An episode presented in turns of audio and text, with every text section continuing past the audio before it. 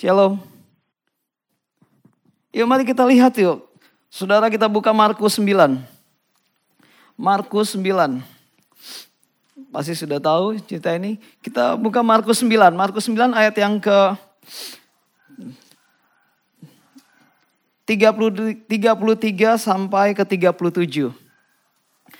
Yuk, awal bulan ini terus kita diingatkan di Shoot Fellowship diingatkan tentang Injil Markus ini Markus 9 ayat 33 sampai 37. Sudah? Saudara? Kalau sudah mari kita sama-sama melihat yuk uh, firmannya. Kita percaya firman Tuhan yang akan terus menggerakkan kehidupan kita. Karena firman Tuhan aja yang terus akan mengubah segalanya. Amin. Mari kita lihat yuk. Markus 9 ayat yang ke-33 sampai yang ke-37. Siapa yang terbesar di antara para murid? Kemudian tibalah Yesus dan murid-muridnya di Kapernaum ketika Yesus sudah di rumah. Ia bertanya kepada murid-muridnya, apakah yang kamu perbincangkan tadi di tengah jalan? Tetapi mereka diam sebab di tengah jalan tadi mereka mempertengkarkan siapa yang terbesar di antara mereka. Ya, di bold ya, kata memperteng apa dibilangnya ada oh, 34 dibilang mempertengkarkan gitu loh. Ya, terus 35 Lalu Yesus duduk dan memanggil kedua belas murid itu katanya kepada mereka. Jika seorang ini menjadi yang terdahulu, hendaklah ia menjadi yang terakhir. Dan dari semuanya dan pelayan dari semuanya. Maka Yesus mengambil seorang anak kecil dan menempatkan di tengah-tengah mereka. Kemudian ia memeluk anak itu dan berkata kepada mereka, Barang siapa menyambut seorang anak seperti ini dalam namaku ia menyambut aku. Dan barang siapa menyambut aku bukan aku yang disambutnya tetapi dia yang mengutus aku. Yuk mari sama-sama kita melihat yuk. Kita kalau melihat apa namanya kejadian ya, kejadian 1 ayat 26 Tuhan bilang begini, berkuasalah Dibilangnya gitu. Ada kata dibilang berkuasalah bumi. Disuruh menguasai gitu manusia. Penciptaan pertama. Nah kalau kita lihat gini. Waktu Tuhan memerintahkan manusia sebagai ciptaannya. Untuk menaklukkan bumi dan segala isinya. Di situlah ya kan yang Tuhan mau ajarkan buat kita di sini adalah yang diun mental atau sifat pemenang muncul bahasa saya. Ya dan sejak itu ya kan Tuhan terus memulai di kitab kejadian. Kalau saudara melihat di kitab kejadian 1 ayat 26 itu bilang suruh berkuasalah. Ya kan dibilangnya manusia disuruh berkuasa. Kalau dia suruh berkuasa berarti posisinya dia ada di atas. Ya posisinya dia ada di atas berkuasa. Nah, nah ini kalau kita melihat ini ya Bahkan kalau kawan-kawan saudara melihat ya kan di perjanjian lama peperangan demi peperangan yang terjadi di perjanjian lama. Raja ini melawan raja ini apa misalnya. Nah tujuannya pasti ya kan dalam peperangan itu satu untuk menguasai. Kedua berkuasa. Dan ketiga pasti yang saya dapat adalah sesuatu yang apa namanya sesuatu yang yang terbesar gitu loh. Bahasanya sesuatu yang terbesar, sesuatu yang terbaik.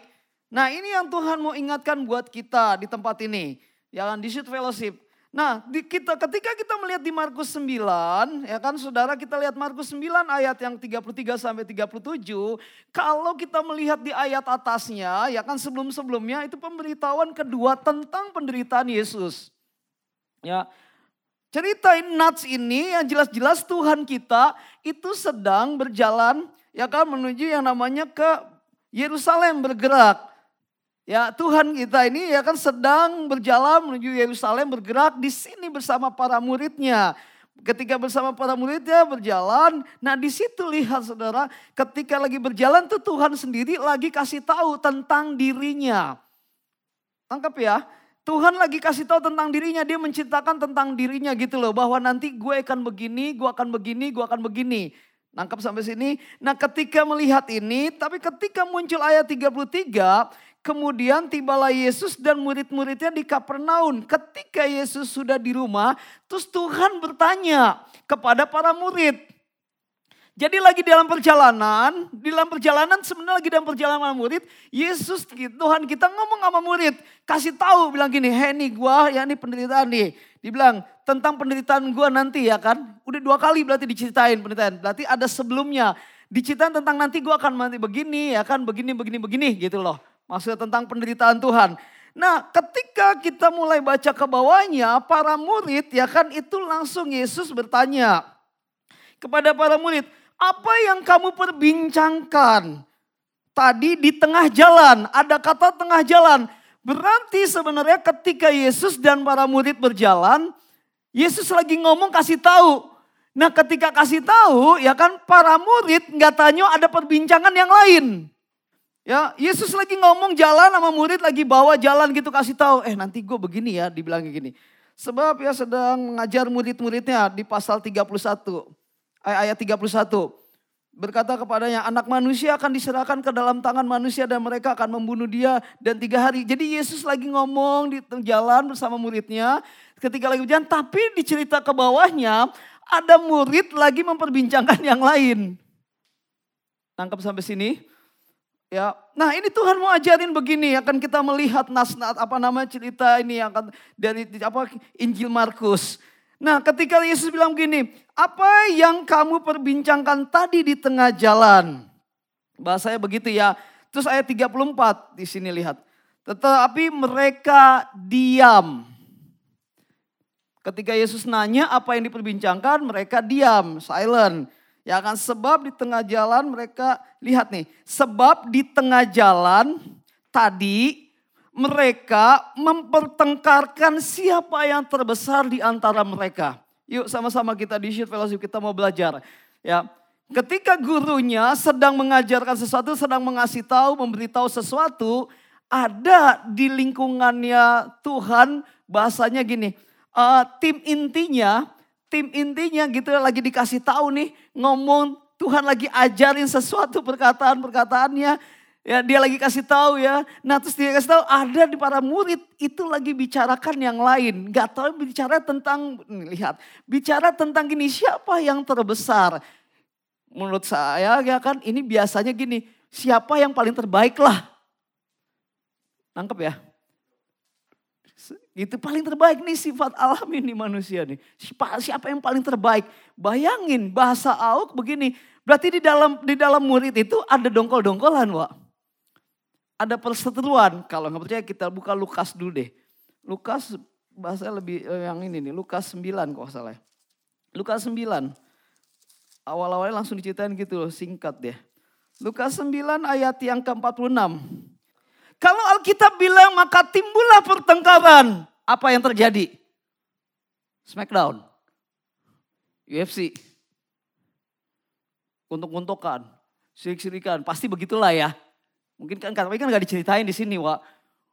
Lalu tiba-tiba Petrus ya kan ya kan gebuk Thomas di belakang. Yohanes lagi ya kan yang tendang dari belakang tendang Petrus gitu. Pokoknya pertengkaran. Ya kan pertengkaran. Mungkin pertengkaran di dalam hati men pertengkarannya di dalam hati. Itu lebih sakit tuh. Gak kan pertengkaran bener ya. Pertengkaran dalam hati. Nah terus Tuhan aja yang begini buat kita di Shield Fellowship. Mari kita lihat ya. Dia bilang kemudian, sorry kita balik ke Markus 9. Ayat 33, kemudian tibalah Yesus dan murid-muridnya di Kapernaum ketika Yesus sudah di rumah, ia bertanya, ayat 34, tetapi mereka diam sebab di tengah jalan tadi mereka mempertengkarkan siapa yang terbesar di antara mereka. Ini agak-agak ini menurut Auk ya. Menurut saya gini agak-agak apa? Bayangin, enggak apa namanya ya, enggak enggak enggak punya perasaan menurut gue. Enggak punya perasaan gitu. Gurunya Yesus lagi kasih tahu sampai yang kedua kali, padahal yang kedua berarti yang pertama juga enggak mudeng. Kenapa saya bilang enggak mudeng, enggak mengerti para murid? Lihat ayat atasnya deh. Ayat atasnya. Ayat 32. Mereka tidak mengerti perkataan itu, namun segan menanyakannya kepadanya. Benar ya? Halo? Mereka nggak mengerti. Jadi ketika Yesus lagi kasih tahu tentang yang namanya apa namanya penderitaan dia nanti nih, dia lagi kasih tahu yang tentang yang kedua. Ya, para murid nggak ngerti karena mereka segan menanyakannya. Kenapa segan juga? Pasti ya kan di dalam mereka ada hal-hal yang diperbincangkannya. Maksudnya ada hal-hal yang tujuan mereka yang lagi diperbincangkan. Perbincangannya bukan mengenai Tuhannya, tapi mengenai itu tadi yang terbesar itu. Akhirnya ke trigger dia kayak udah yang punya Tuhan itu nggak perlu diiniin. Nangkap ya sampai sini ya. Saudara lihat deh. Ya terus lanjut bilang begini. Kalau saya nyata begini, lihat deh. Di sini para murid itu ya kan apa namanya? Para murid itu tidak melihat apa yang mau Tuhan katakan sebenarnya. Apa yang mau Tuhan apa namanya Tuhan lagi kasih tahu gitu ya kan. Nih, gue nanti akan merasakan ini. Nah di sini para murid ya kan tidak ada empati sedikit pun. Padahal ketika Tuhan lagi mengajak para murid untuk masuk ke Yerusalem, ini lagi berjalan ya kalau Yerusalem, ini sebenarnya para murid lagi dipersiapkan untuk menjadi saksi. Halo? Maka sampai dua kali lagi dipersiapkan menjadi saksi bahwa Yesus lagi berjalan Yerusalem ini lagi berjalan yaitu namanya jalan salibnya. Lagi dikasih tahu nih supaya nanti ketika dia ya kan mati, ya kan uh, mati digantung semuanya gitu terus dia bangkit harusnya para murid ngeh ini sebenarnya gue lagi dipersiapkan untuk menjadi saksi. Angkap enggak? Jadi mungkin ya kan bukan mungkin Menurut apa menurut saya gini, ketika siapa pun ya kan Tuhan malu pakai hamba-hambanya ketika dia lagi kasih tahu, mungkin hari itu belum gimana-gimana. Halo? Tapi Tuhan lagi mau kasih tahu ajarin buat kita para muridnya. Sebenarnya dia lagi mempersiapkan supaya kita bisa menjadi saksi. Makanya tolong fokus apa yang dia katakan. Tangkap sampai sini semuanya. Dan ini buat kita gerejanya. Harusnya, harusnya apalagi di abad seperti ini. Nangkap begini nih ya, lihat nih. Ayat mana ya? Lihat ayat ke-20, eh sorry ayat ke-20, ayat 30, ayat 30. Asin bacawin. Ayat 30. Ayat 3, ya Matius 9 tadi ayat 30. Coba baca deh. Eh Markus sorry. Markus 9 ayat 30. Dan Yesus tidak mau diketahui hal itu oleh orang. Berarti Tuhan kita itu sedang bawa muridnya. Lagi dipersiapkan. Berarti ada yang ada yang memang dikhususkan Tuhan ini kan public figure Yesus. Banyak yang ikut. Tapi Tuhan gak mau tuh orang. Semua yang gak mau. Gue mau murid. Yuk murid ikut. Berjalan diceritain lah sama Yesus. Wah nanti gue gini nih wah. Tau gak wah. Tak gue diserahkan gue mati. Disalib. Mungkin ada yang ngelut, apa yang ngelutuk, apa namanya ada yang nyeletuk kali ya. Thomas, misalnya ada yang nyeletuk gimana gitu. Wah geli dong Tuhan disalib. Kan kurang ajar kalau kayak gitu.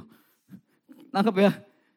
Malah di sini lihat ya kan, malah di sini ayat 34 malah bilang gini para murid malah dia mikirin bertengkar tentang siapa yang besar. Wah, siapa yang besar, siapa yang terbaik. Bahkan mereka udah mungkin-mungkin begini mikirnya. Wah sebentar bos kita mati, siapa yang ganti ini? Tangkap gak sih? Siapa yang mesti ganti ini? Wah gua yang terbaik nih. Begitu.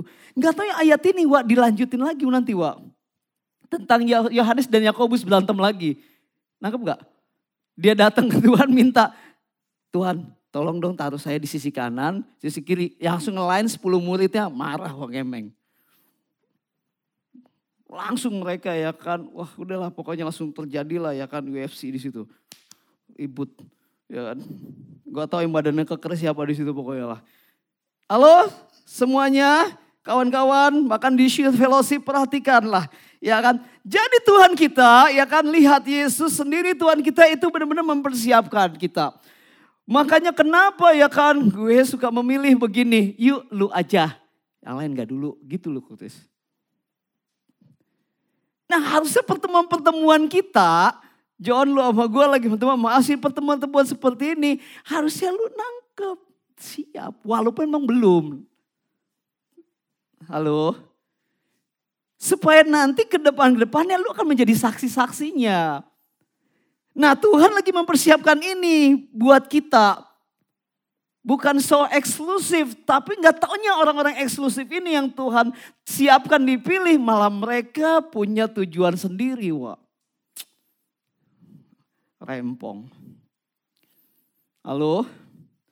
Ya dunia ini memang beginilah yang terjadi. Tapi biarlah kita gereja yang Tuhan taruh di tempat ini yang tidak begitu. Halo? Halo? Tidak ada gue yang paling besar, gue yang paling terbaik, gue paling gak ada yang paling terbaik cuma Yesus. Yang paling besar cuma Yesus. Halo, biarlah kita menyelesaikan saja yang sudah dipercayakan. Nanti kita bawa lanjut ke bawahnya. Jadi Tuhan mempersiapkan apa pun yang kita kerjakan di pujian, di media, di apa saja. Sebenarnya itu supaya kita mempersiapkan jadi saksi-saksinya Tuhan. Halo? Amin. Mesti semangat kawan-kawan. Makanya lihat perhatikan di sini ya kan. Ini sadis sebenarnya eh, para murid. Udah ikut Yesus berapa tahun ya kan?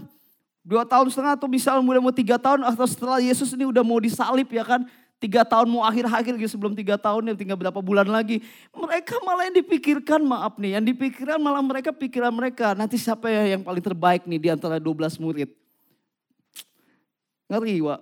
Nah itu yang terjadi di dunia sekarang. Ya kan? Yang terjadi. Terus kita, biarlah kita di Sheet Fellowship ya bukan jadi gereja yang kita yang paling terbaik, the best, komunitas yang terbaik, the best. No. Halo? Halo? Ya kan bukan pokoknya Tuhan Yesus yang paling terbaik. Amin. Mari kita lihat ya, lanjut ya. Tapi lihat di sini kawan-kawan, saudara. Ya kan, ayat 34 dulu ya. Tetapi mereka diam sebab di tengah jalan tadi mereka mempertengkarkan siapa yang terbesar di antara mereka. Ayat 35, lihat Tuhan kita canggih. Lalu Yesus apa dibilang? Duduk dan memanggil kedua belas murid itu. Katanya kepada mereka, jika seorang ini menjadi yang terdahulu, hendaklah ia menjadi yang terakhir dari semuanya dan pelayan dari semuanya. Lihatlah responnya Tuhan kita. Halo, walaupun dia nggak dapat empati, ya kan nggak dapat empati dari dari orang-orang apa namanya lingkaran pertamanya ya. Orang-orang yang ini yang dieksklusif sama Tuhan gitu yang dipersiapkan, dia nggak dapat empati itu, dia nggak pusing, wah canggih banget nih Tuhan kita. Jadi bahasa Ok gini John, dia nggak perasaan, wah nggak baper. Nangkep gak? Halo? Jadi gak baper. Nah terus pas gue baca, gue lihat gue baca lagi. Wah canggih juga Tuhan kita ya. Tuhan kita ini di sini ya kan Yesus ini dia langsung gak gimana-gimana ngeresponnya. Gak marah, gak gimana-gimana. Padahal dia udah sampai dua kali. Bahkan dia tahu di ayat atasnya para murid tuh gak ngerti apa yang dikatakan Tuhan. Karena segan. Halo, halo. Kalau gak ngerti Wak, lu nanya. Jangan punya pikiran sendiri. Amin. Halo, nanya, nanya gitu loh nanya. Padahal hidup bersama Yesus nggak nanya. Kan on nggak ngasih minta ini tuh apa sih artinya? Wah begitu aja sih. Jangan dibuat susah. Demikian juga kita ya kan di dalam komunitas nama apa gitu. Yuk kalau nggak ngerti tanya. Jangan pakai pikiran sendiri, nanti pikiran kita akan nanti berbeda dengan pikiran caranya Tuhan. Halo. Amin semuanya. Nangkep ya kawan-kawan. Ya, nah di sinilah Tuhan mau ajarin kita. Perhatiin saudara, teman-teman. Ya kan Tuhan mau perhatikan, mau ajarin buat kita. Lihat orang-orang yang inti, ya kan para muridnya Tuhan, itu mereka aja tidak bisa menangkap. Kenapa nggak menangkap apa yang Tuhan katakan? Karena mereka tidak memakai cara berpikirnya Tuhan. Harusnya mereka melihat ketika udah ada yang pertama, yang akan Tuhan ceritakan. Terus masuk yang kedua harusnya mereka bisa ngeh.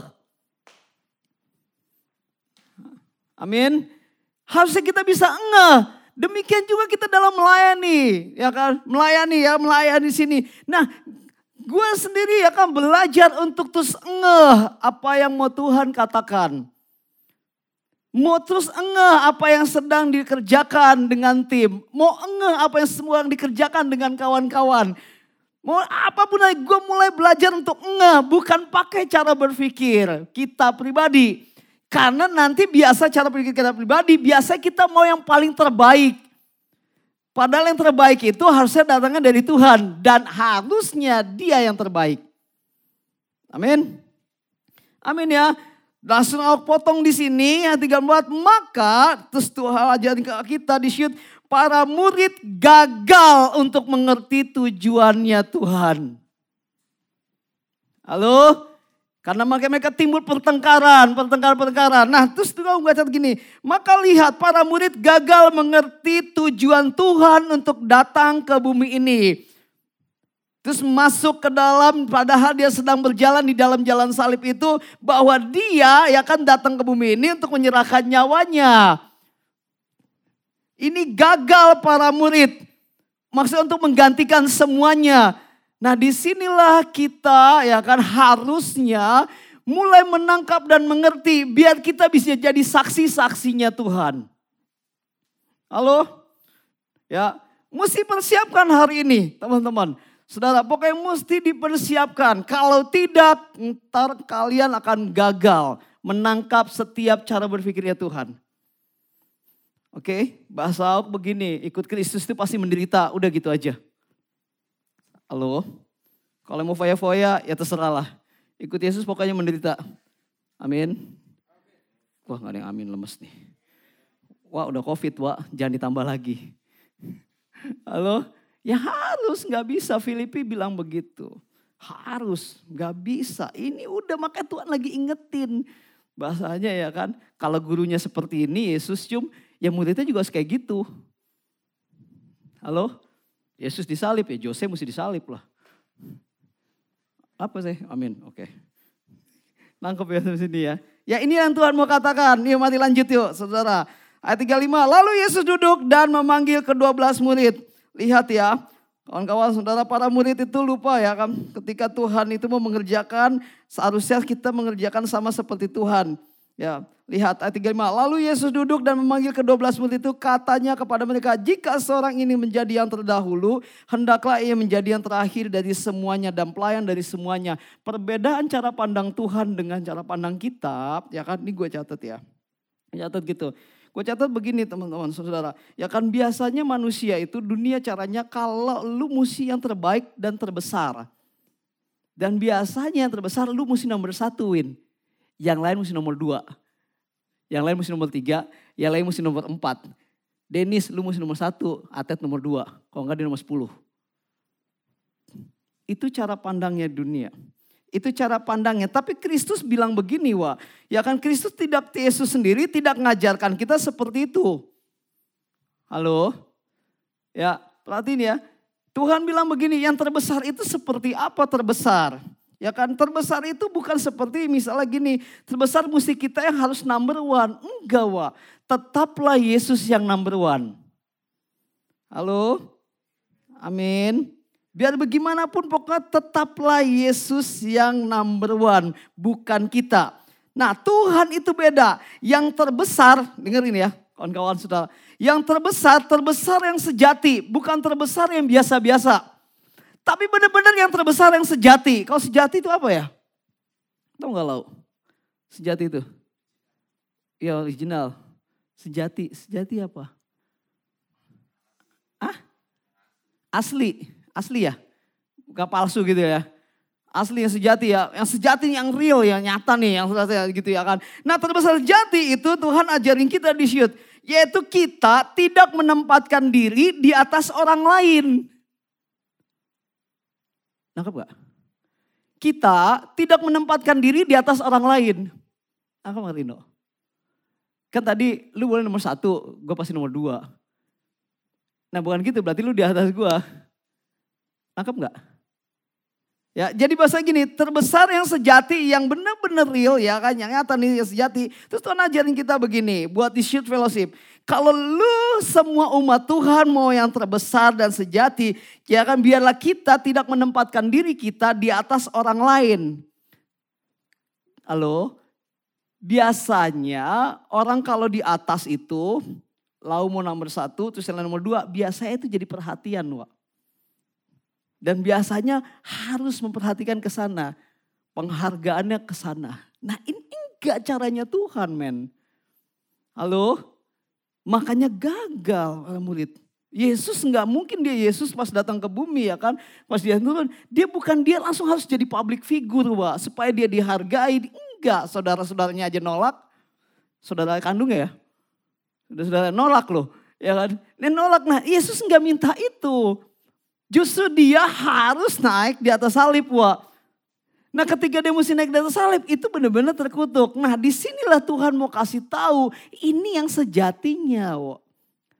Hai gereja yang sejati itu ya kan bukan kita menempatkan diri kita di atas orang lain atau di atas gereja lain. Atau di atas komunitas lain. Halo? Tapi biarlah kita menjadi pelayan buat semuanya. Amin. Nah inilah yang diributkan para murid. Dan ini juga yang diributkan para apa namanya para setiap orang-orang yang ada di bumi ini. Pokoknya gue mesti yang terbaik, gue mesti yang the best, gue mesti yang terbaik, gue mesti yang di atas, gue mesti yang di atas, gue mesti yang di atas. Biasanya orang-orang yang mesti di atas, dia pasti mau minta butuh diperhatikan yang paling-paling khusus. Halo? Nah ini makanya canggihnya Tuhan kita ya kan canggihnya Tuhan kita di ayat yang seterusnya Tuhan itu nggak marah tetapi Tuhan itu ambil contoh seorang anak kecil. Gue yakin semua kawan-kawan siapa pun saya sudah tahu prinsip anak kecil itu seperti apa. Tapi lihat di sini Kristus Tuhan kita lagi ya kan kasih contoh. Gue udah ngomong sama para murid nggak ngerti lagi. Gue kasih contoh nih anak kecil gitu bahasanya. Halo? Udah gue kasih ngomong begini mereka gak ngerti juga. Akhirnya gue ambil anak kecil gue pangku. Nih kayak begini kalau mau terbesar. Halo? Harusnya orang dewasa yang bisa jadi contoh buat anak-anak. Tapi anak kecil yang jadi teladan. Wak. PR buat kita gerejanya. Halo? Halo, maka selalu aku bilang buat kita di tempat ini semuanya, wah mainkan bagiannya masing-masing, selesaikan apa yang sudah Tuhan percayakan.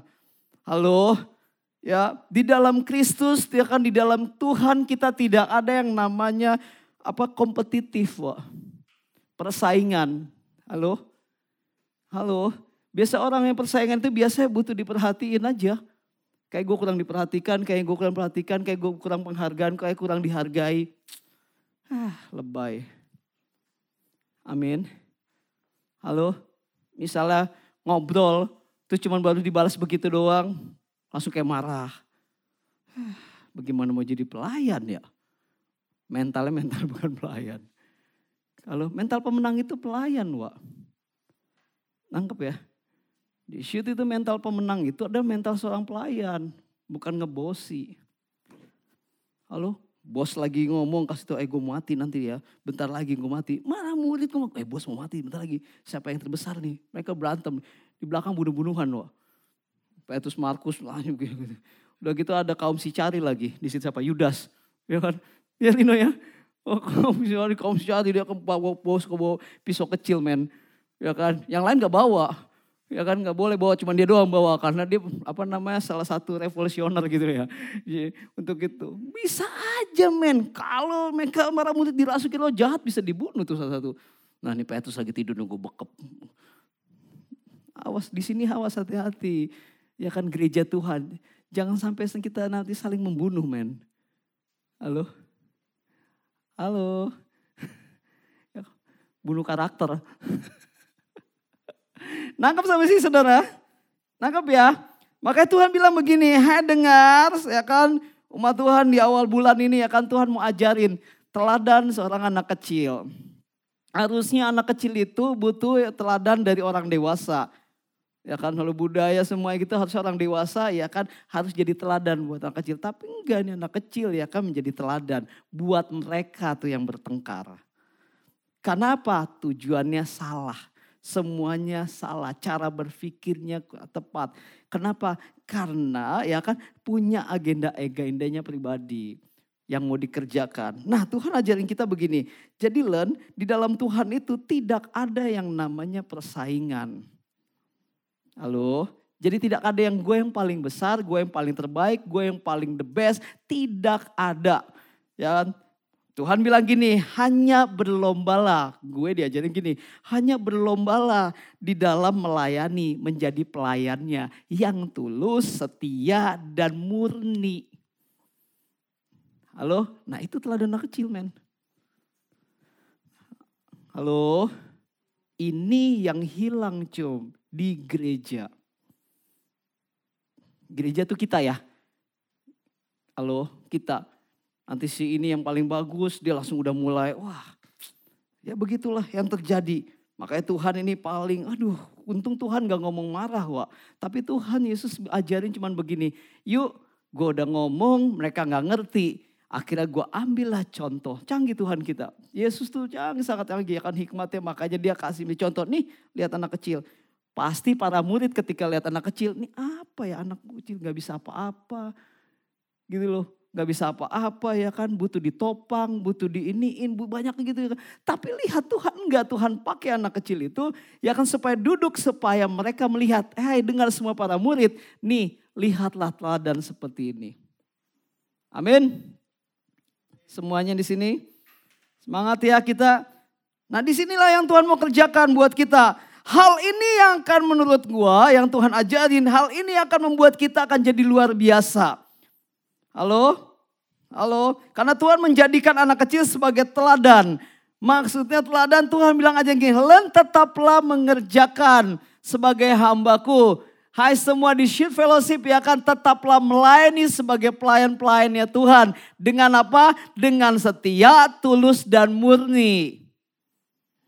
Karena ayat-ayat sebelumnya para murid tidak ada yang tulus. Tidak ada yang murni. Makanya mereka ya kan memberontak mau apa? Mau jadi yang terbesar. Gagal mereka mengerti apa yang Tuhan kasih tahu. Karena tujuan Tuhan mereka sangat gagal. Nah makanya Tuhan mau ingatkan buat kita di gerejanya. Jangan pernah keluar dari tujuan Tuhan. Biar kita nangkap dan mengerti. Biar kita bisa tetap setia, tulus dan murni. Amin. Nah ini yang mau Tuhan ajarkan. Ya kan Tuhan mau ajarkan di awal bulan ini. Jadi ya Tuhan mau kasih tahu mari kita melihat teladan seorang anak kecil. Dan ini sudah hilang di gereja. Yaitu setia, murni, dan tulus. Mari kita mulai bangkit kembali.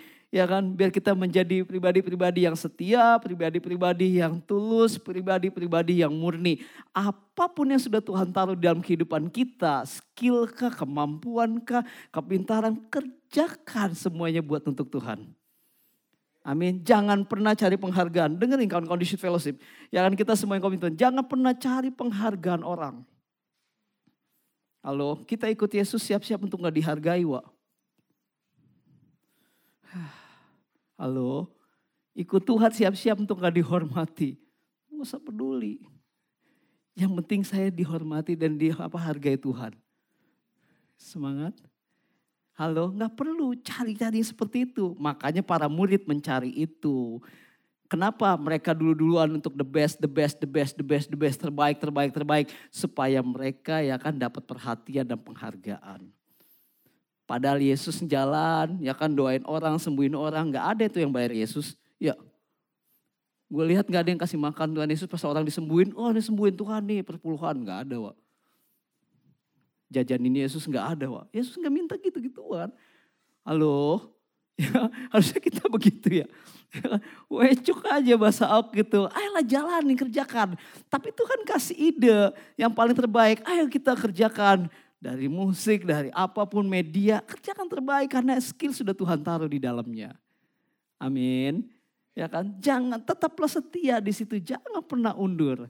Ya kan, kerjakan semua dengan tulus dan dengan murni. Nah yang Tuhan mau ajarin buat kita ya kan uh, sore hari ini. Apa yang Tuhan ajarkan yang harus kita lakukan sebagai gerejanya. Nangkep ya. Apa yang harus kita lakukan. Yang Tuhan ajarkan di ayat ini. Pertama Tuhan bilang gini, milikilah gaya hidup yang berpusat pada Tuhan. Not me. Halo, miliki gaya hidup, lifestyle kita yang berpusat senternya dengan Tuhan bukan diri kita. Halo, diri kita pasti nanti pasti lu pasti akan bersaing men. Nangkep gak sih?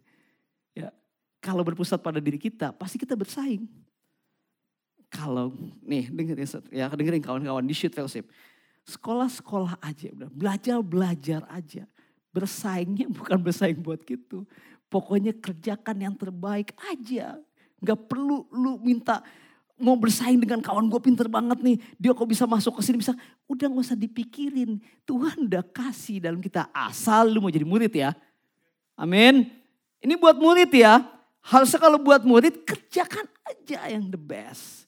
Buat Tuhan.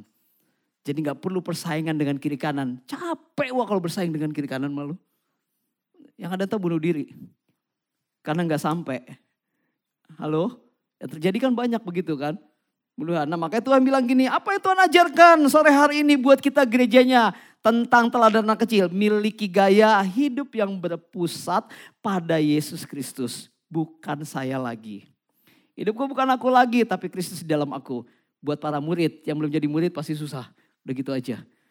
Murid aja susah apalagi lu belum menjadi murid. Begitu ya bahasanya ya. Lanjut ya kan. Terus yang kedua Tuhan ajarin gini. Belajar dari hal-hal yang paling kecil di sekeliling kita. Apa yang mau Tuhan ajarkan buat kita gerejanya? Belajar dari hal-hal kecil yang di sekeliling kita. Halo? Ya kan? Tuhan ajarin gini, tidak akan pernah menjadi murid yang dewasa dan berkualitas jika enggak memulainya dari yang kecil. Amin. Mulai startnya dari yang kecil. Nah startnya dari kecil apa? Ya enggak tahu ya kan Tuhan taruh di apa di situ di gerejanya. Gereja itu kita ya. Kalau lu senang jemput-jemput, jemput-jemput aja. Gak usah gimana-gimana, gak usah ribet. Maka ikuti teladan aja anak kecil apa? Tulus, murni, dan setia. Pasti ya kan gereja yang seperti ini Tuhan akan pakai benar-benar luar biasa. Ingat luar biasa itu bukan gedungnya yang besar. Tapi akan jadi saksinya Kristus. Ayat atas ya. Amin. Amin saudara. Kawan-kawan semua di tempat ini, biarlah minggu ini ya kan di awal bulan di bulan Juli, mari kita tetap bukan semangat saja. Tapi mari miliki gaya hidup lifestyle yang pusatnya, senternya cuman Kristus, not me. Jadi bukan saya lagi. Jadi bukan saya lagi. Kenapa Tuhan bilang gini, hasrat ingin semua memperhatikan dirinya dan menerima penghargaan akan menjadi jauh dari Tuhan. Kalau kita pusat sentralnya bukan Kristus, biasanya otomatis hasrat ingin diperhatikan, penghargaan itu akan ada di dalamnya. Tapi orang-orang seperti itu akan jauh dari Tuhan. Halo, harusnya cum hasrat kita itu ya kan biarlah Tuhan yang harus terima penghargaan. Amin. Ya kan ada lagunya tuh kan kayak gitu-gitu kan. Harusnya kasih Tuhan, kasih Tuhan, kasih Tuhan, kasih Tuhan. Bisa enggak? Harusnya para murid bisa. Amin. Kalau para murid bisa karena dia menangkap setiap tujuan Tuhan. Makanya Tuhan pakai teladan anak kecil supaya kita tetap setia, tulus dan murni ketika berjalan dengan Tuhan. Amin. Mari biarlah firman Tuhan yang singkat hari ini Ya ke teman-teman semuanya, biarlah di awal bulan ini Tuhan mau ajarin kita, mari miliki gaya hidup yang berpusat pada Kristus, bukan saya lagi. Hasrat kita hanya buat Tuhan penghargaannya, bukan buat kita lagi. Kedua, belajar dari hal-hal yang paling kecil, paling kecil ya, bukan yang kecil ya, paling kecil di sekeliling kita. Supaya apa? Ini Tuhan mau ajarin supaya kita menjadi murid yang dewasa dan berkualitas. Amin. Jadi mulai memulainya dari yang kecil. Amin. Tuhan Yesus memberkati. Mari kita berdoa ya. Tuhan terima kasih buat hari ini kami syukur buat firman Tuhan. Hari ini kami percaya Tuhan Yesus biarlah kami belajar dari anak kecil. Menjadi teladan yaitu setia, tulus dan murni. Tuhan persiapkan setiap kami orang menjadi murid-murid yang benar-benar sejati Tuhan. Di mana murid sejati fokusnya hanya Tuhan. Yang biarlah kami memiliki gaya hidup yang berpusat kepada Kristus, bukan kami lagi. Dalam nama Yesus, hasrat kami bukan ingin dihargai, hasrat kami bukan ingin diperhatikan dan terima pujian apa pun saja. Tapi Tuhan, ketika kami Tuhan Yesus memiliki pusatnya hanya Kristus, hanya Tuhan yang di, hanya Tuhan saja yang akan terus kami beri penghargaan dan kemuliaan. Bahkan juga Tuhan bila kami belajar dari hal, -hal kecil di sekeliling kami Tuhan. Apa pun saja yang terjadi kami tahu semuanya mendatangkan kebaikan. Terima kasih berkati umatmu, berkati Tuhan dalam nama Yesus Shoot Fellowship. Bahkan seluruh kawan-kawan tim semuanya diberkati berlimpah-limpah. Dalam nama Yesus, haleluya, amin.